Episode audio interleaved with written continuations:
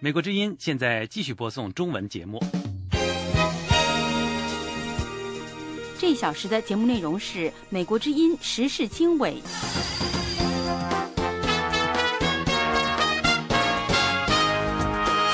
各位听众好，欢迎收听《美国之音》的时事经纬节目。这里是美国首都华盛顿，我是节目主持人安华。现在的时间是北京时间二零一三年二月二十七号的晚上。那么这个时段的主要内容包括：世界六个强国期待伊朗在核会谈中做出反应；美国考虑为叙利亚反对派提供更多非杀伤性的援助；意大利的选举结果让欧盟感到担忧；美国参议院批准对哈格尔的国防部长提名；美国国会众议员日前表示，中国网络间谍的猖狂程度前所未有。面对中国军方操纵黑客活动的现实。美国正在网络战中败下阵。那么，在这同时呢，中国的官方又称呢，美国拥有无比强大的黑客部队。以上内容欢迎收听。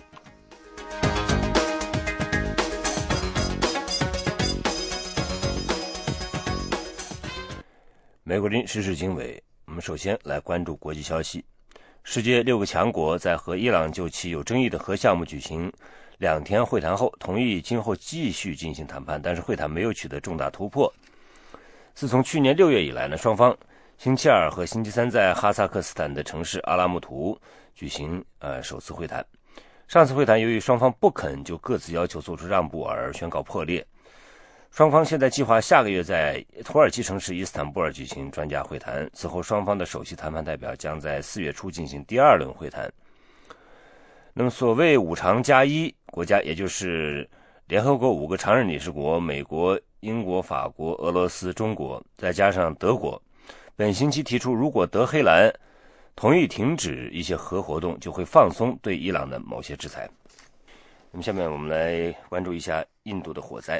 印度城市加尔各答的一个非法塑料制品市场发生火灾，造成至少十八人死亡。消防人员说。大火从星期三凌晨开始，当时正在睡眠中的人们被困在建筑物里。那座建筑只有一个出口，救援难度很大。此外呢，浓烟也阻碍了救援行动。有关官员说，火势在星期三上午得到控制，目前呢，呃还不清楚导致火灾的原因。另外，据报道，美国将考虑扩大对叙利亚反对派的非杀伤性的援助。美国和欧盟官员说，白宫正在对这项新政策进行权衡。在这同时，出访的美国国务卿克里继续会晤欧洲和中东国家领导人。迄今为止，美国只为对抗叙利亚总统阿萨德的反对派提供通讯设备。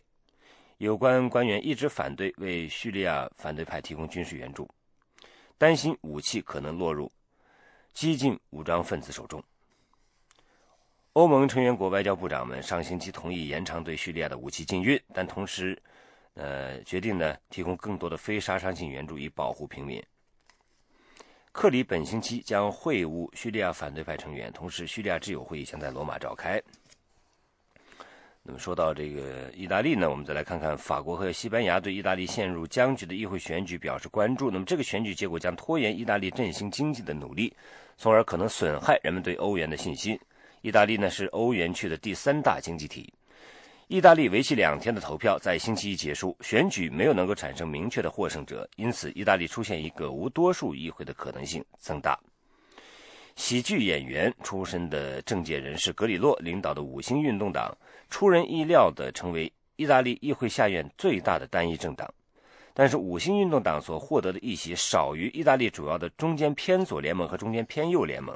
那么这两个政党联盟在议会选举中几乎平分秋色，得票数都是百分之二十九。现任总理蒙蒂的中间派联盟一年来实行的紧缩措施以及稳定意大利金融的努力得到欧元区其他国家的赞扬，但是在下院选举中只获得百分之十的选票。我们。再来关注的是美国国防部长的这个新任人选提名啊，美国国会参议院已经是认可哈格尔担任国防部长。星期二，参议院以五十八对四十一票通过了对哈格尔的国防部长提名。在此几小时之前，参议院投票决定结束对哈格尔提名的辩论，为在民主党控制的参议院批准哈格尔的提名扫清了道路。曾任共和党参议员的哈格尔受到来自前共和党同僚的这个批评。大约两个星期前呢，参议院中的共和党人拖延了对哈格尔提名在参议院的全体表决，因为他们担心哈格尔在中东和美国核武库规模问题上所持的观点立场。共和党人指责哈格尔对伊朗太宽容，对以色列的批评太严厉。共和党人还认为他反对2007年美国在伊拉克增兵是一个错误。虽然有这种种的批评，但是参院的共和党人星期一晚上表示呢，他们将不再拖延对这项提名的表决。这是美国之音的中文广播。美国临时是经纬啊，我们接下来来了解的是美中这个黑客。呃，之战啊，那么这个美国的国会众议员日前表示，中国网络间谍猖狂程度前所未有。面对中国军方操纵黑客活动的现实，美国正在网络战中败下阵来。那么就在同时呢，中国的中方的官方媒体呢，呃，是反唇相讥啊，说这个美国拥有无比强大的黑客部队。详情我们来听记者宇宙在华盛顿的报道。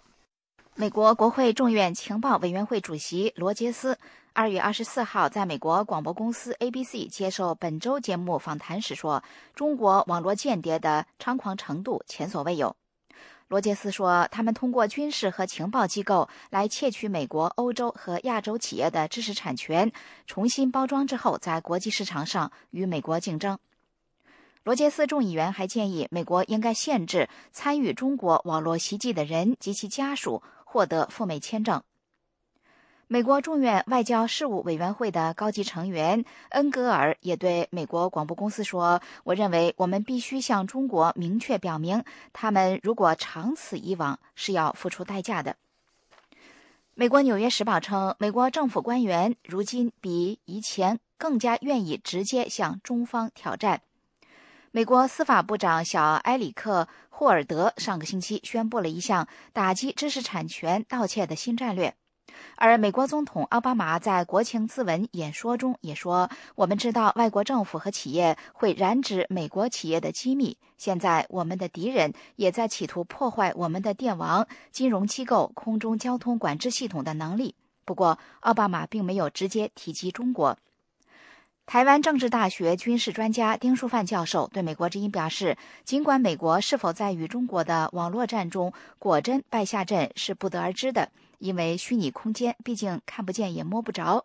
不过，中国针对美国的网络黑客活动日渐频繁却是众所周知的。他说：“我们比较确定，中国过去几年是蛮有系统的，对于美国，特别对资讯产业跟航空产业部门有蛮多的黑客行为。”美国包括政府部门乃至于产业部门，对于所谓的网络安全，包括防火墙的设计，可能要强化，使得要进到他们的资料库更难。没有经过安全认证的人进入的话，要有一个警告系统。另外就是说，USB 不能随便连来连去。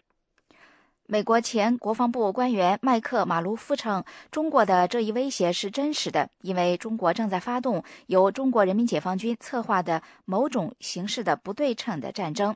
他说：“这是他们战略的一部分，而且他们不仅仅针对美国，还针对其他的具备技术和资讯优势的国家。”国际记者协会的香港中国协调员胡丽云对美国之音表示：“中国的畸形体制使得他不顾国际间的游戏规则。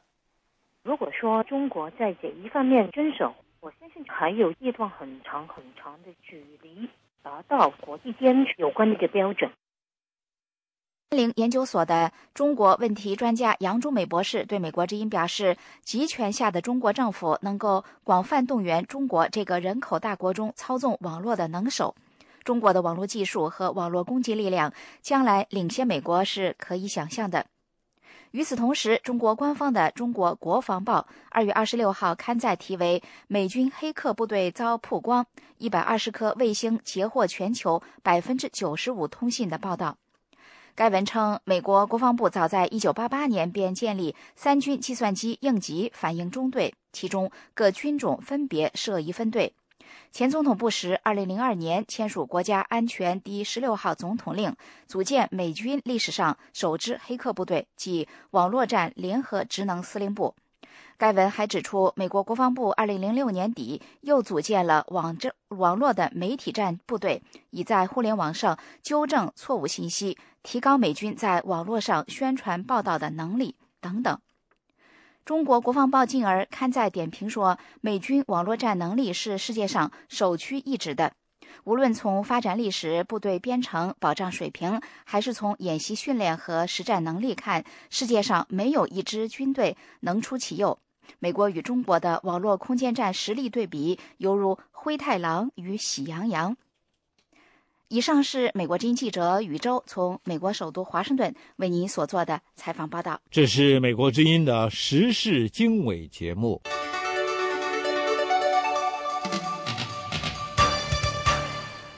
美国之音时事经纬正在华盛顿现场直播。那么，就美中两国呢最近相互指责对方发动黑客攻击一事啊，现在呢，中国官媒近几天是呼吁要理直气壮的建立网军，来应度应对这个美国黑客啊对世界发起的一场所谓这个普及美国价值观的文化大革命。下面是记者陆阳的报道。中国环球时报二月二十六号刊登署名沈毅的文章。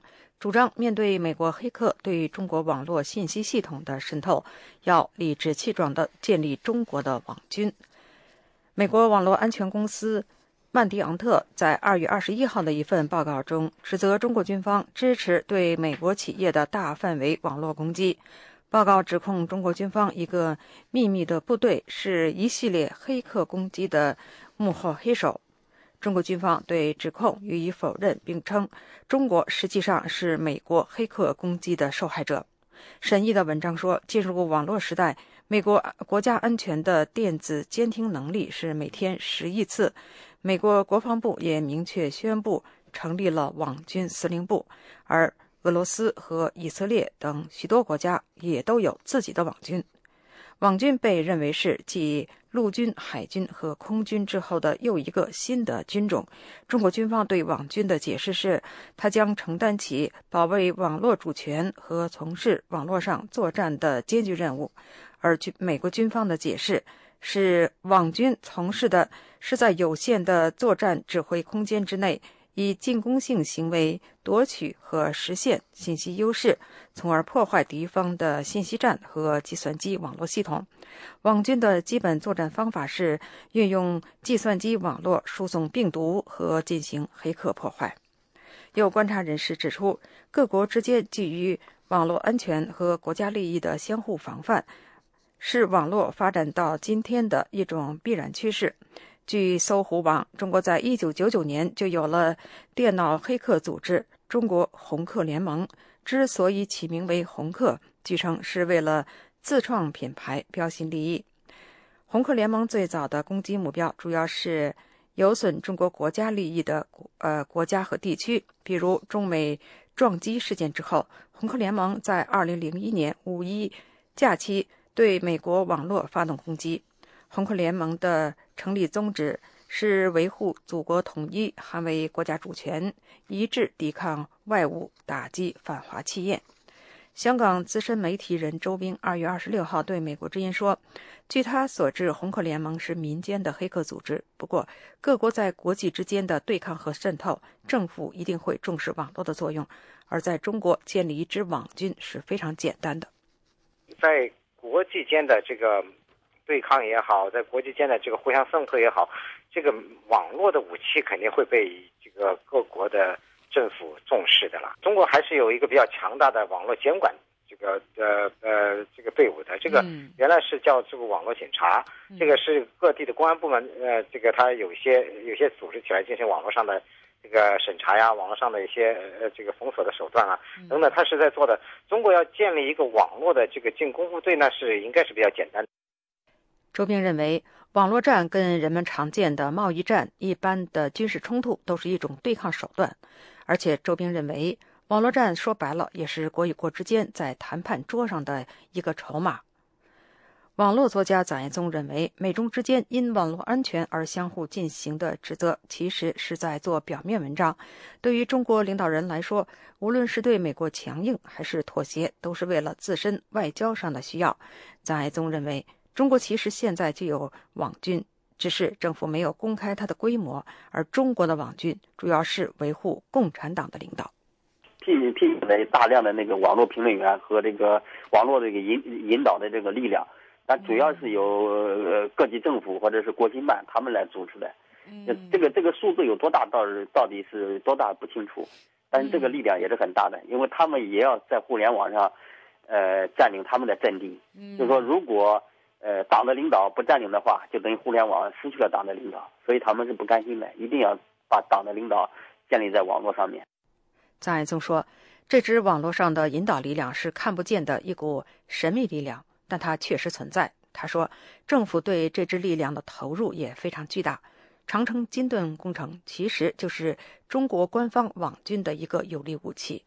美国之音陆洋华盛顿报道。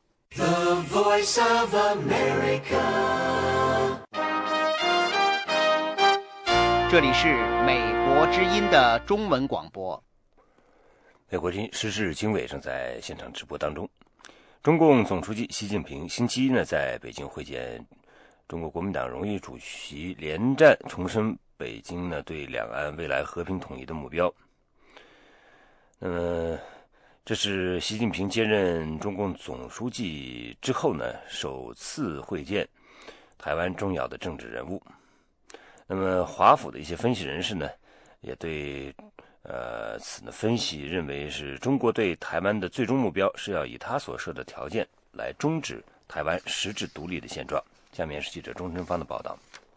中国官方新华社报道，习近平在会见连战和随行的台湾经济、文化和宗教界代表时强调，继续推动两岸关系和平发展，促进两岸和平统一，是新一届中共中央领导集体的责任。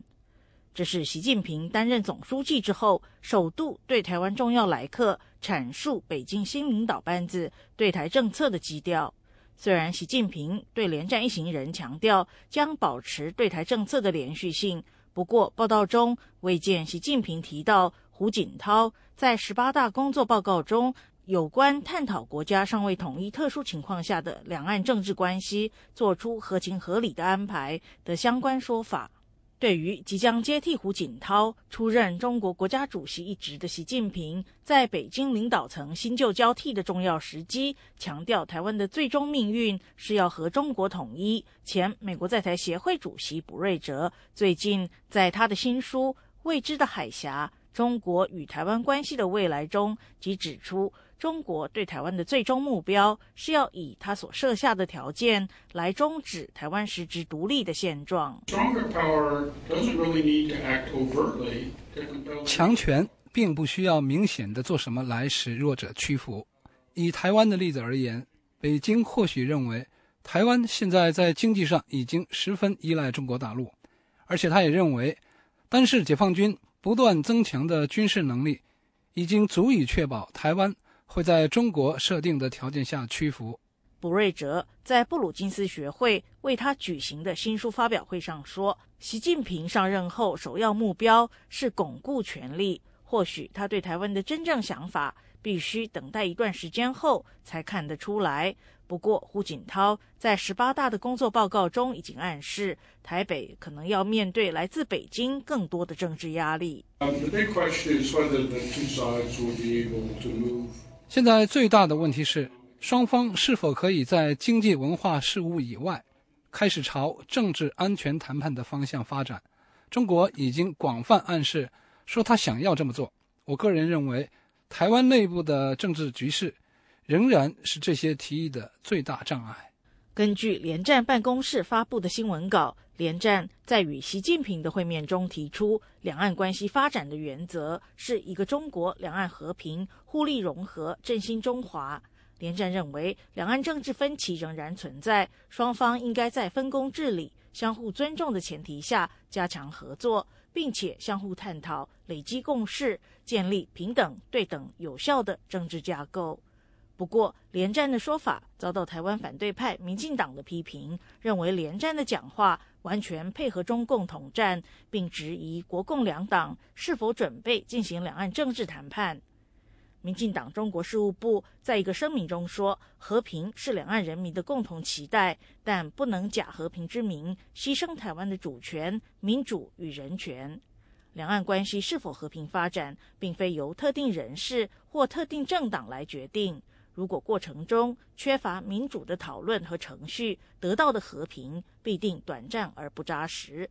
以上是美国之音记者钟成芳的采访报道。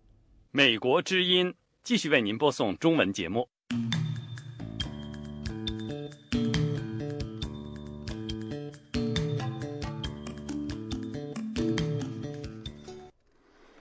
那么接下来呢，我们来继续关注的是连战啊对中国大陆的访问。台湾的国民党荣誉主席连战星期二和中国国家主席胡锦涛会面的时候表示，两岸政治对话和谈判将无可避免。那么，台湾在野的台联党就批评说，这番谈话是为两岸统一做准备，明显违反台湾主流民意。下面是特约记者张永泰从台北发来的报道。即将卸任的中国国家主席胡锦涛和国民党荣誉主席连战进行了最后一次联胡会。连战在会中表示，两岸的政治对话与谈判将无可避免，不妨先从民间开始。胡锦涛表示赞同。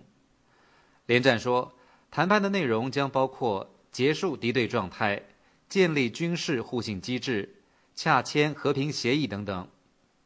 他去年在海参崴和胡锦涛会面时就建议，可以透过两岸智库学者共同举办的和平论坛进行研究。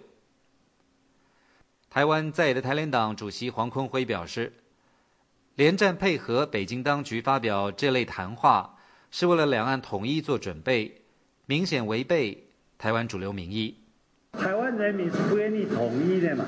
在去年陆委会做年度的民调啊，这个主张要跟中国统一的不到一成嘛，那百分之九十以上都不愿意跟中国统一嘛。黄坤辉还说。中共十八大已经定调，两岸和平发展最终就是要走向统一。对台湾而言，和平协议就等于是投降协议，签了就等于是为子孙签卖身契。台联党将坚决反对。执政的国民党立委吴玉仁表示，连战和中国高层的谈话，主要还是希望表达台湾的善意，营造两岸友好的氛围。不代表双方将立刻展开政治对话。是因为台湾在国际事、国际场合上来推国国路外交啊，都是必须要有两岸之间的和平啊发展作为基础啊。我觉得原先去那边是要来巩固这样的一个基础，让新的中国领导人能够知道说台湾啊是对他是友善的啊。吴玉仁说，马英九总统曾经宣誓。任内不会和中国大陆展开政治对话或谈判，他相信马总统会信守承诺。胡锦涛在会中表示，国共应该落实二零零五年的五项愿景，两岸除了继续推动经济文化交流之外，政治议题虽然有客观因素，可以研究更务实的往前走。他还提到，两岸之间的合作与协议必须提供制度性的保障。连战稍早和中共总书记习近平会面时，也提到了两岸必须适当重视有关政治接触的议题。连战在联席会当中提出的两岸十六字基本原则：一个中国、两岸和平、互利融合、振兴中华。对此，在的民进党表示遗憾，并认为台湾的尊严出现倒退，因为只剩下一个中国，没有各自表述。民进党还强调。反对不透明的两岸政策，国民党不能在人民看不清楚的情况下肆意作为。国民党立委吴玉仁表示：“一个中国，各自表述是两岸的默契，不需要每次都提到。况且双方也都不断强调应该求同存异。”以上是美国之音特约记者张永泰从台北发来报道。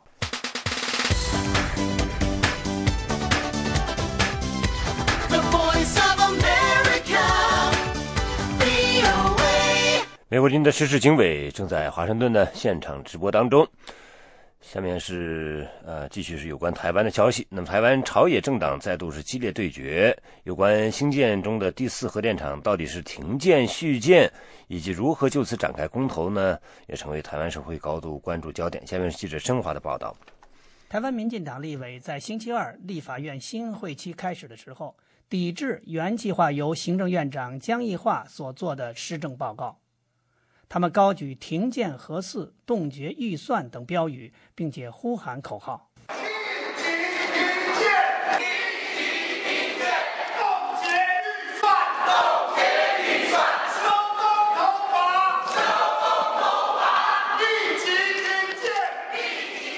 二零一一年日本福岛核电站事故后，本来就争议不断的核四问题愈加尖锐。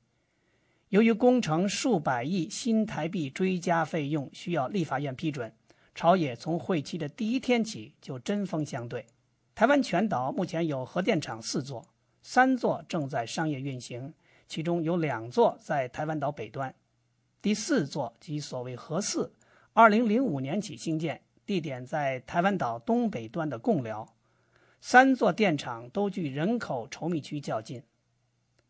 民进党主席苏贞昌星期一在立院民进党大会上说：“我们看到，从日本福岛核灾后，全世界都为推动灰核家园而努力。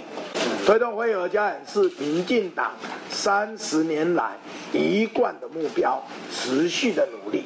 现现在更看到整个社会，连婆婆妈妈都站出来。”他们不是为电价，而是为安全；他们不是为自己，而是为孩子，为世世代代的子孙。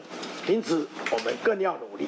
我们严正的要求，不只是核市场不该继续新建，燃料棒不该换放进去试运转，应该是立刻停止新建核市，停止一切所谓追加的预算。马英九政府指责民进党在核四问题上试图撕裂社会，不过同意将核四议题交由全民公投，但是坚持较高的公投门槛。行政院长江宜桦星期二表示，只有在比较例外的、争议性很大的全国公共事务发生的时候，才需要动用公民投票。从这个角度来讲，公民投票的门槛不宜太低，因为如果太低的话。那么许多事情就会很轻易的都要诉诸公投。有台湾媒体说，依现行公投法，拥有庞大资源的政府很容易就有可能获得支持核四续建的票数，反核与拥核双方的条件不对等。另外，公投案要由十位立委联署，过半数立委同意才能够通过，而民进党在立法院是少数党。修改公投法目前成为民进党的目标。民进党立院党团干事长潘孟安星期二说：“马上核四立即停工，然后冻结所有预算的执行。最重要要要修改这个公投法，这是民进党的主张。”苏贞昌星期二也提出，公投就要正正派派。民进党指责国民党表面上支持公投，实际上借公投法的优势，执意推动核四续建。国民党立院党团书记长赖世宝日前说：“游戏都要开始了，哪里有这个时候才更改游戏规则的哈？但是也代表我们最大的诚意，看有些什么地方我们可以来这个让步或者放宽的啊，比如说这个成案的人数是不是可以稍微降低，联署的人数是不是可以降低？”另外，国民党籍立委廖正景表示，台湾替代能源方案没有出来之前，还是要以经济发展为优先。与此同时，台湾反核组织正在筹备三月九日在全台发起废核大游行。美国之音记者申华台北报道。这里是美国之音的中文节目。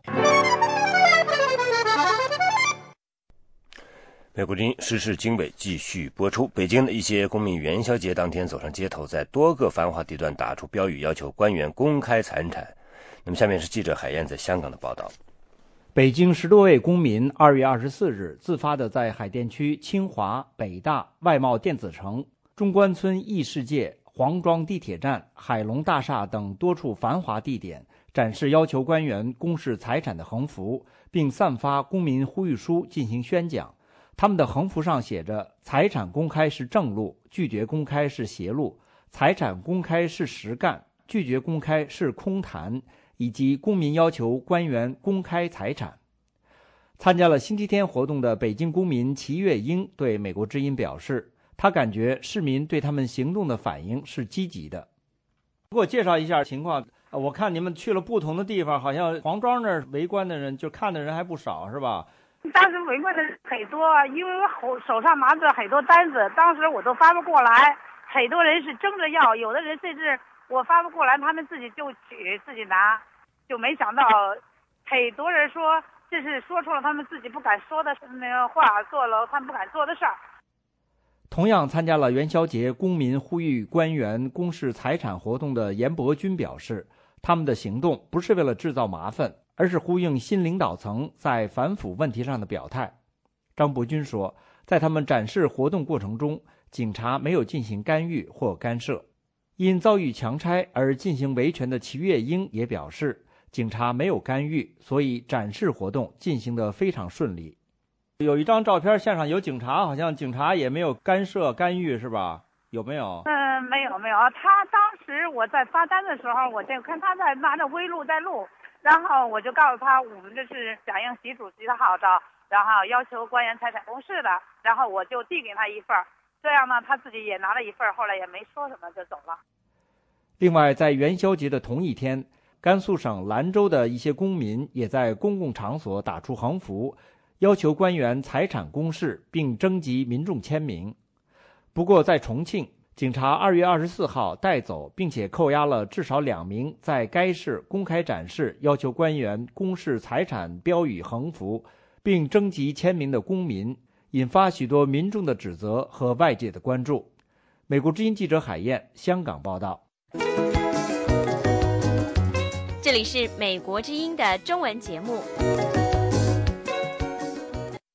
美国军事事经纬，在中国人大政协两会召开前夕，一些曾经在体制内执法的警察和民间维权人士一起维权，并且在元宵节组织联手组织了一次联欢活动。那么，这让有关当局感到不安，出手镇压。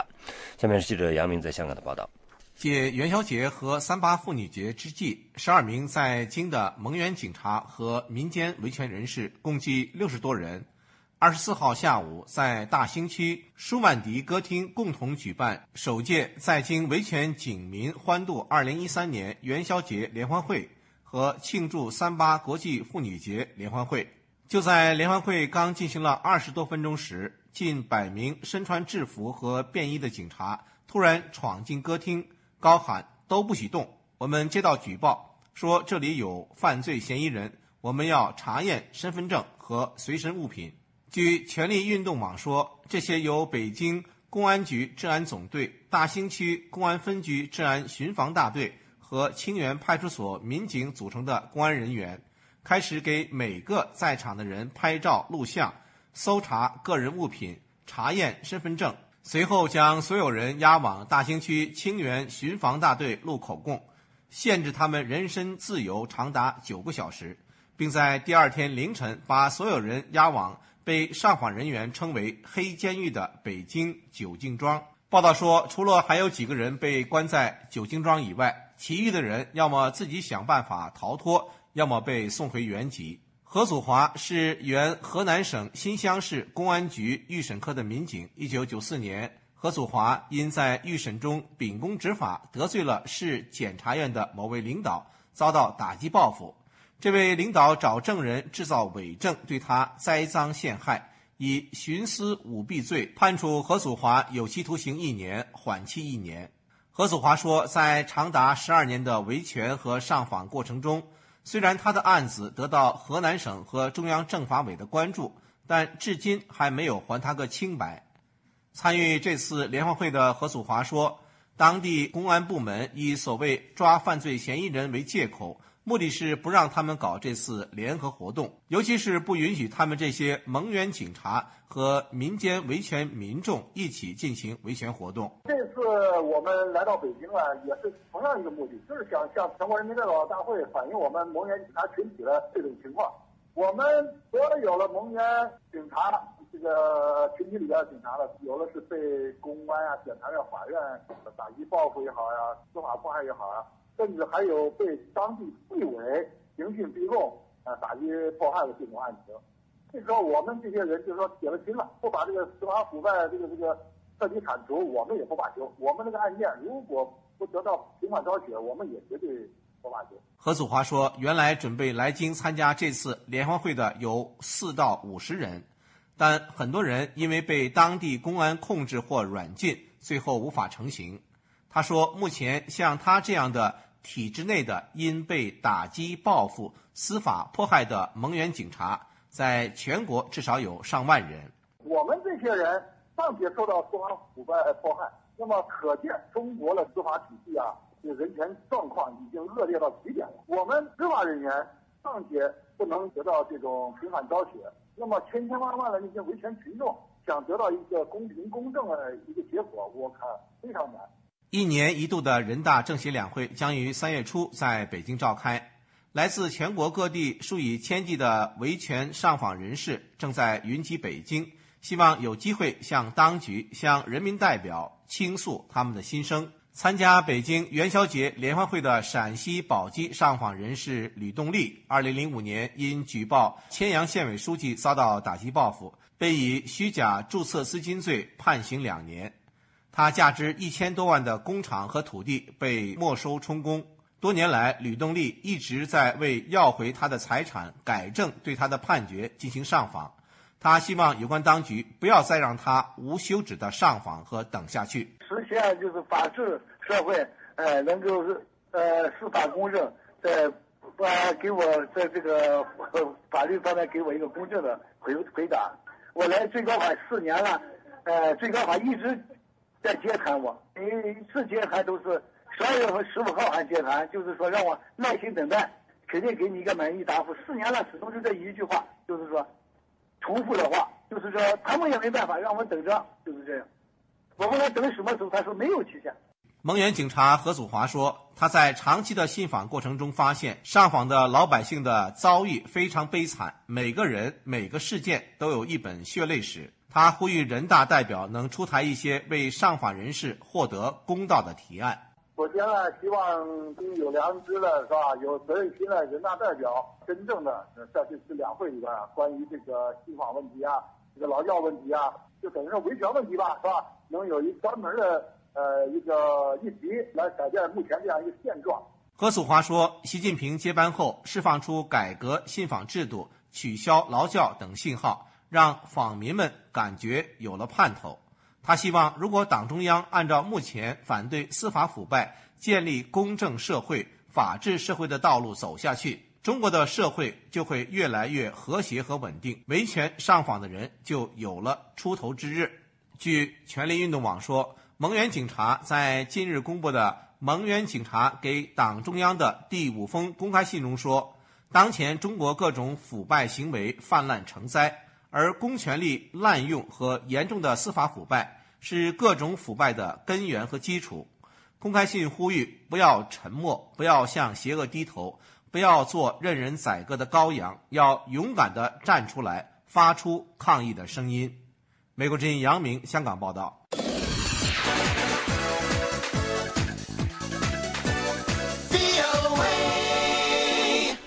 美国之音时事经纬，下面我们再来关注中国官场。现在腐败现象盛行，到了最高领导层都意识到的不反腐可能亡党亡国的时刻。那么，中国腐败的一个主要特征就是各界俗称的“裸官”问题。那么，最近中纪委书记王岐山表示要加强对裸官的管理和监督，再次引发关注。下面是记者杨明的报道：中国官场裸官现象严重已是不争事实，但是究竟有多少裸官，外界不得而知。不过，中国学者提出的一个数字还是让外界感到惊讶。据报道，最早公开提出中国裸官数字的是中国人大代表、中央党校教授林哲。他曾表示，从1995年至2005年，中国共出现了一百一十八万裸官。中国裸官问题到底有多么严重呢？中国社科院在2008年的法治蓝皮书中指出。百分之四十六点七的公务人员认为他们的子女可以拥有外国国籍或永久居留权，其中县处级别以上的干部超过百分之五十。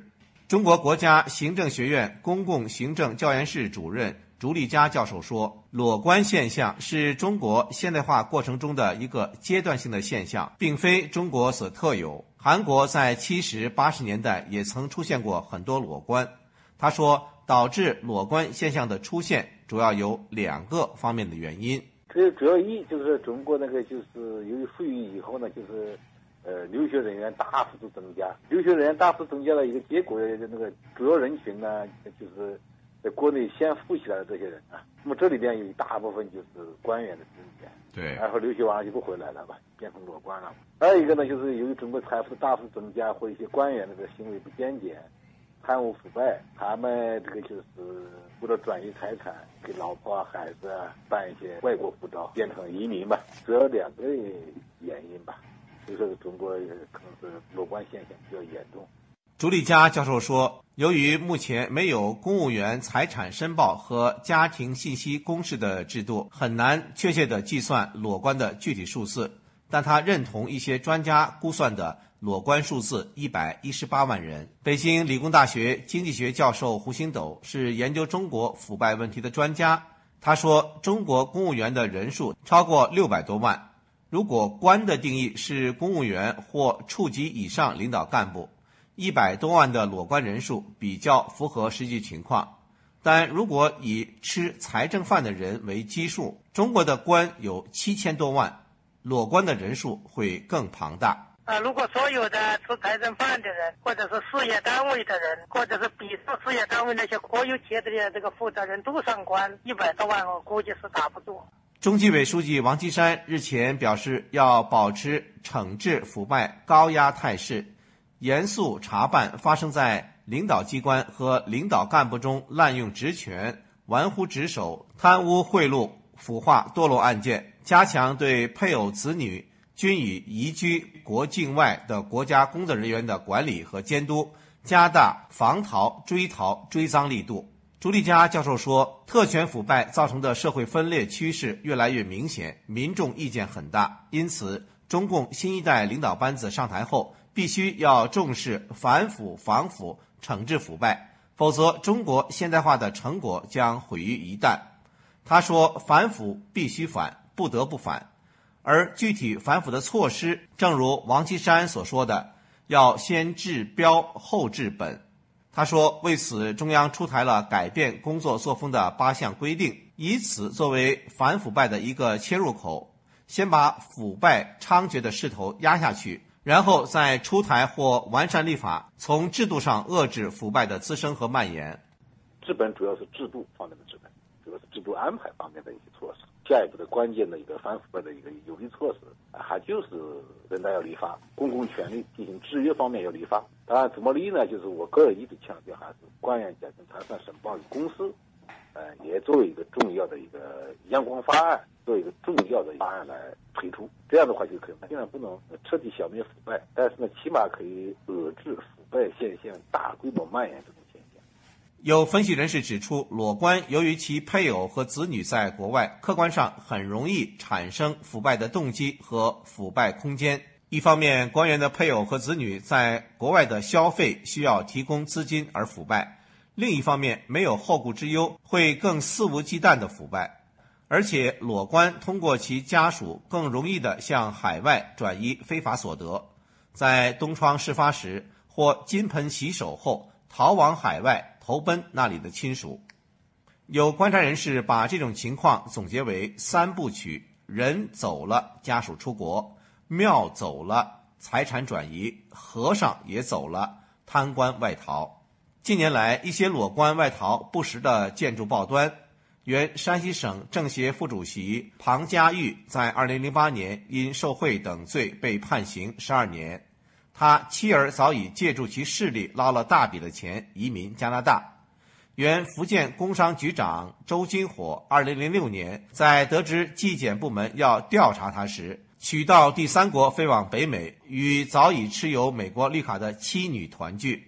尽管有些贪官裸官外逃后，在中国当局的努力交涉下，有些人被引渡回国，如中国银行广东开平支行行长徐振东。但中国社科院2011年的一份调研资料显示，从上世纪90年代中期以来，包括裸官在内的各种贪官等有一万八千人外逃，携带款项八千亿元人民币。胡星斗教授说。胡文政府在整治裸官，尤其是贪官外逃的问题，采取了一些措施，包括加强对官员护照的管理，通过反洗钱法来监控资金的异常流动等。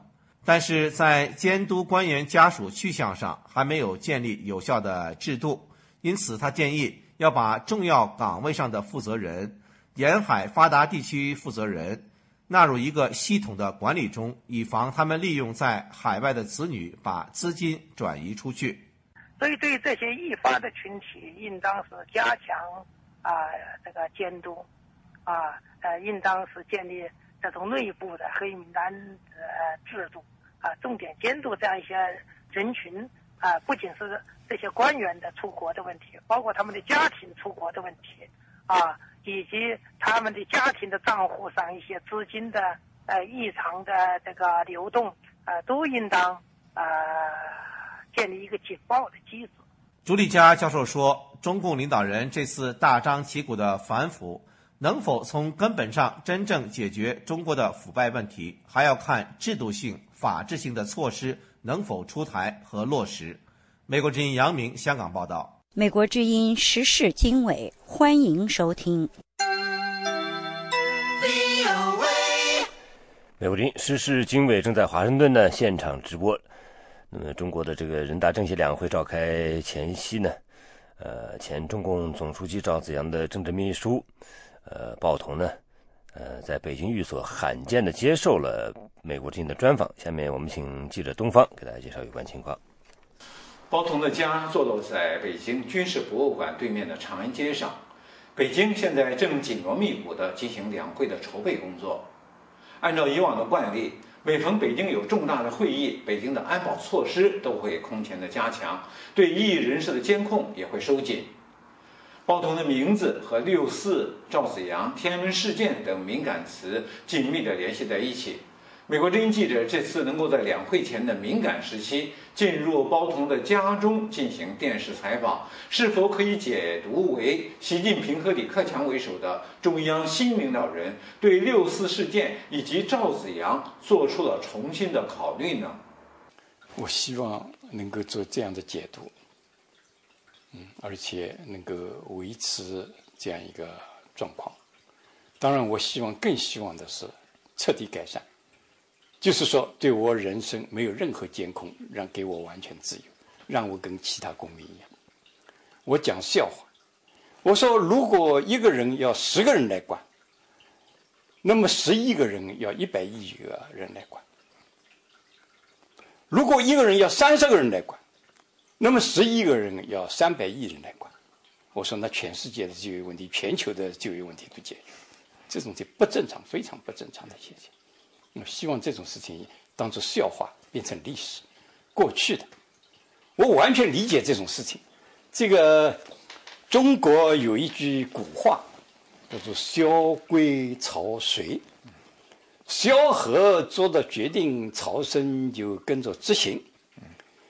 如果说是一九九几年的时候，有一个领导人做个决定，把报童看起来，如果他去世了。如果第二个人要改变第一个人的决定，第二个人要担风险。第二个人不改变这个决定，反正是第一个人做的决定，他已经去世了，我们也不管他了，不是我做的决定。对。如果这样一个东西下去呢，那很可怕，很可怕。我现在最感兴趣的是一句话，就是党章总纲上的那句话：党在宪法和法律范围内活动。对，我觉得只要我们做到这一点，共产党能够做到这一点，我说中国就有希望。中国落实宪法就没有任何障碍，要不然的话呢，有障碍，而且是有组织、有领导、有计划的障碍，那永远解决不了。不过，包同在接受美国之音记者专访的时候，向记者介绍说，以往每逢北京举行重大活动，他家中的电话就会被切断。记者采访他的录像带和照相机曾经被没收，他外出的时候呢，也会有车辆人员跟随等等。这一次美国之音能够进入他的寓所，他也觉得有些意外。海内外有舆论认为，十八大之后，中国的政治气氛趋向于宽松。对此，鲍通表示，外媒记者进入他的家中采访，的确是一种改善，并释出宽松的信号。不过，他希望能够真正的获得自由，并且呼吁中国政府能够让刘霞和所有的异议人士都能够获得自由。而且，我希望的是，不仅是对鲍通落实，对所有的人都落实。对刘霞落实，刘霞他根本没有任何罪，应该对刘霞落实，也不要对其他的那些呃判过刑，呃刘霞是没有判过刑的，没有判过刑的人已经刑满释放的也落实。是，我想落实呢，还应该给他个全部公民权利。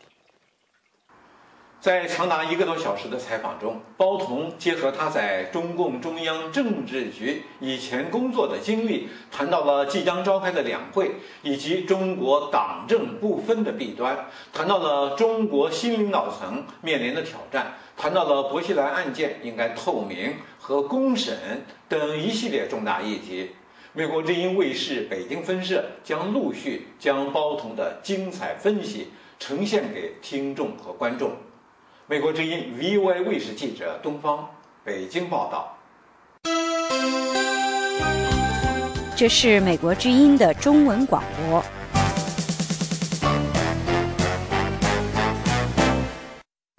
欢迎继续锁定收听美国之音的时事经纬。那么，中共中央总书记习近平近日在主持政治局集体学习的时候呢，呃，强调呢。任何组织或者个人都必须在宪法和法律范围内活动。那么，他强调法治呢，被视为是积极信号。不过呢，呃，能否落实或者说实施效果如何，还需要时间的检验。来听记者叶斌的报道。据新华社报道，习近平二月二十三号在中共中央政治局学习会上提出。让人民群众在每一个司法案件中都感受到公平正义，所有司法机关都要紧紧围绕这个目标来改进工作，重点解决影响司法公正和制约司法能力的深层次问题。他还表示，中国形成了以宪法为统帅的中国特色社会主义法律体系，国家和社会生活各个方面总体上实现了有法可依。这是一项重大成就。习近平强调，要努力让人民群众在每一个司法案件中都感受到公平正义。那么，对于中国共产党领导这个备受批评和正义的问题呢？他重复了中共十六大政治报告中提出的所谓科学论断，表示要坚持党的领导，人民当家作主，依法治国，有机统一。把党的领导贯彻到依法治国全过程。不过，习近平再次表示，中共的各级党组织必须坚持在宪法和法律范围内活动。他要求各级领导干部要带头依法办事，带头遵守法律。习近平还提出，各级组织部门要把能不能依法办事、遵守法律作为考察识别干部的重要条件。一些中国自自由知识分子和维权律师对这位中共新领导人关于法治和反腐等近期讲话给予了谨慎的积极评价，同时指出，问题在于不论领导人话讲得如何，而在于是否落实和如何落实，还需要听其言观其行。资深媒体人林沧州对美国之音表示。习近平讲话中关于尊重宪法、依法治国和以德治国相结合等论述，如果能够落实在实处，也不失为好的信息和好的迹象，对人们能够有所鼓舞。他说：“这个应该说是新的领导人吧，还释放了一些积极信号吧，就是说，包括前一段说的这个把权力关进笼子，至少语言上有所创新。”呃，当然，当然你也知道，就是说这个呃，一直谈这个宪法的框架的形式啊，尊重宪法之类，怎么理解？因为怎么理解？我觉得关键可能还是执行吧。就是能不能呃落实，是吧？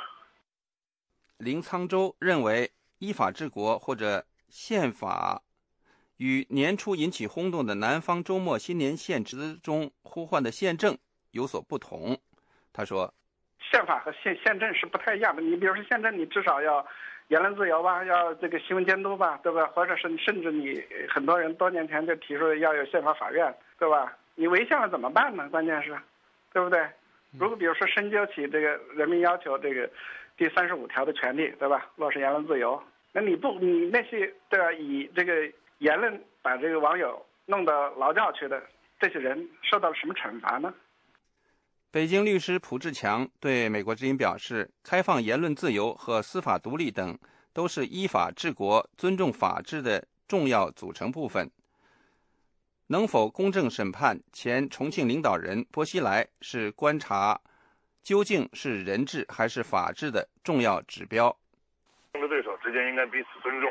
中国需要一个正常的这种政治环境，现在这个环境呢还不够正常。说老实话呢，这个依法治国，一切尊重法治的权威。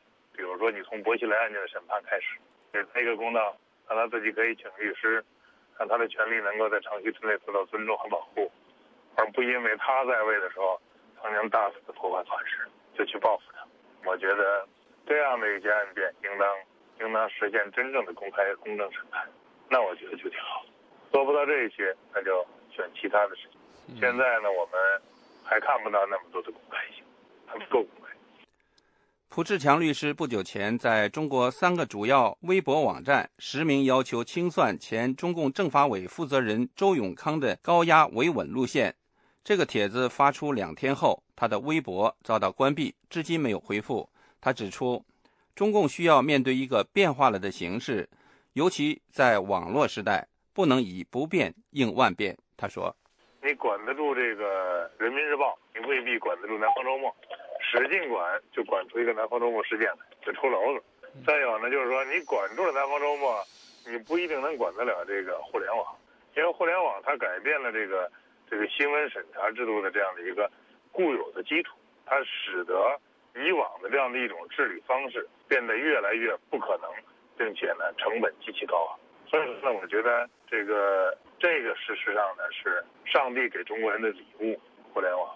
我想就是说，应当顺应时势，顺应潮流，来开放这种空间。这个习近平不光要学邓小平，而且呢，习近平呢更重要的是要这个接过蒋经国的衣钵。我希望呢，他应该是一个终结了这种，比如说专制统治的这样的一个一个政治家。美国之音叶斌，华盛顿报道。Boys of america washington 美国之音 VOA 卫视新增亚太五号卫星 KU 频段，也就是小耳朵。每天在北京时间晚上八点到十点播出两个小时中文电视节目，全天多次播放，位置东经一百三十八度。此外，还在亚洲三号卫星 C 频段以及十一 H 频段，也就是大耳朵播出节目，位置东经一零五点五度。详细卫星数据，请登录美国之音中文网站 voa chinese 点 com 查询。或发电子邮件到 chinese at voa news 点 com 索取。VOA 卫视内容丰富，除了及时准确地报道世界重大新闻之外，更有很多令人耳目一新的专题特写，比如美食民主、美中话题、国会山上看中国、世界媒体看中国、解密时刻、法律窗口、火墙内外、美国万花筒、走进美国、新潮 USA。虎妈经、英语教学、VOA 连线等，当然还有人们耳熟能详的访谈节目、时事大家谈、焦点对话以及海峡论坛。欢迎收看美国之音 VOA 卫视。